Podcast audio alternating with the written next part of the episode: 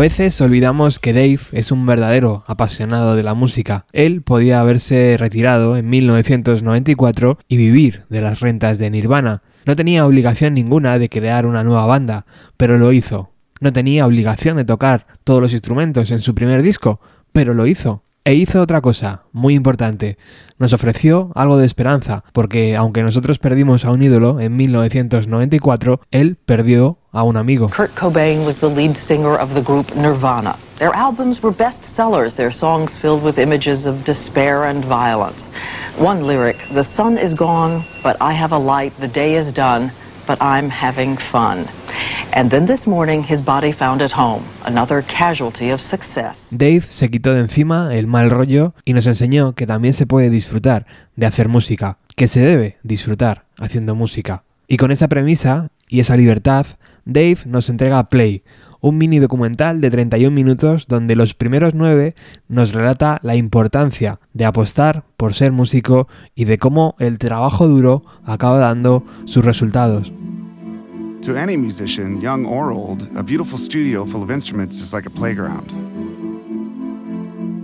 To me, I'm like a kid in a candy store. Most musicians are always chasing the next challenge. You never feel satisfied, and you never feel like you've completely mastered the instrument that you're playing. It's always going to be a puzzle, it's always going to be a challenge. It's a beautiful mystery. But once it gets its hooks in you, that's when the obsession and the drive really kick in. Cuando Nirvana dominaba el mundo, su batería se recluía entre gira y gira en su casa y daba forma al catálogo de sus canciones. En 1992 regaló a sus amigos una maqueta de 10 temas bajo el nombre The Late. Esta maqueta fue grabada en, en 1991 y en ella ya podemos ver las formas, las bases y el contenido de Play.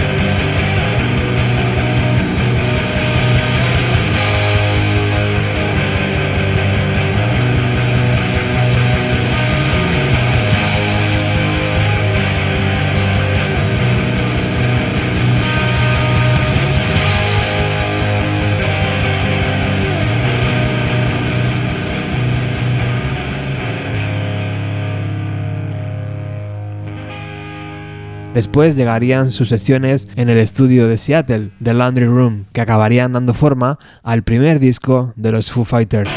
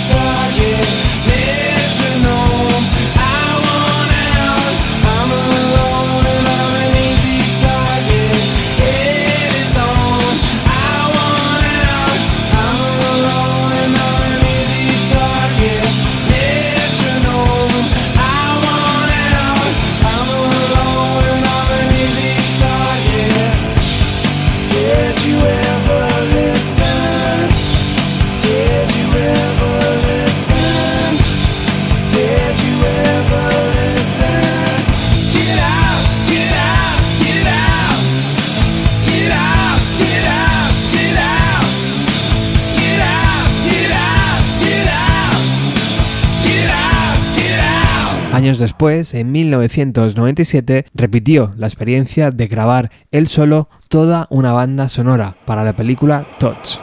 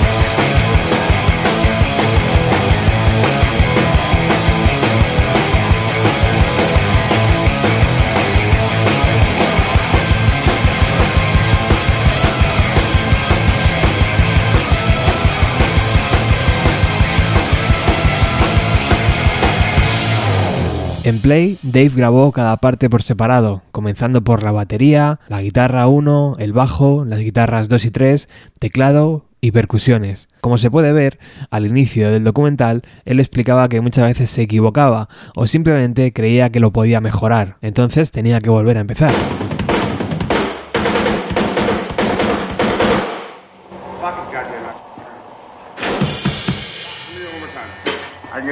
En el vídeo vemos a un equipo de Dave tocando a la vez. La forma en la que está grabado le da un dinamismo que nos hace creer que en verdad hay siete Dave Grohl tocando. Y la canción, de 23 minutos de duración, nos recordará inevitablemente a momentos de la discografía de los Foo Fighters, pero también nos hará volar hacia otros parajes progresivos que molan mucho. En YouTube vemos el resultado final, pero en la web play.roswellfilms.com podemos escoger entre verlo así o ver la batería, el bajo, las guitarras, la percusión o los teclados de forma individual. Os recomiendo mucho esta opción porque incluso puedes escoger el sonido de cada instrumento o escucharlo todo a la vez. Sin duda estamos ante otra genialidad de Dave Grohl que sigue haciendo lo que mejor sabe, disfrutar de la vida, disfrutar de ese don que tiene para hacer música y sobre todo disfrutar compartiendo estas ideas locas de un músico que nunca se limitó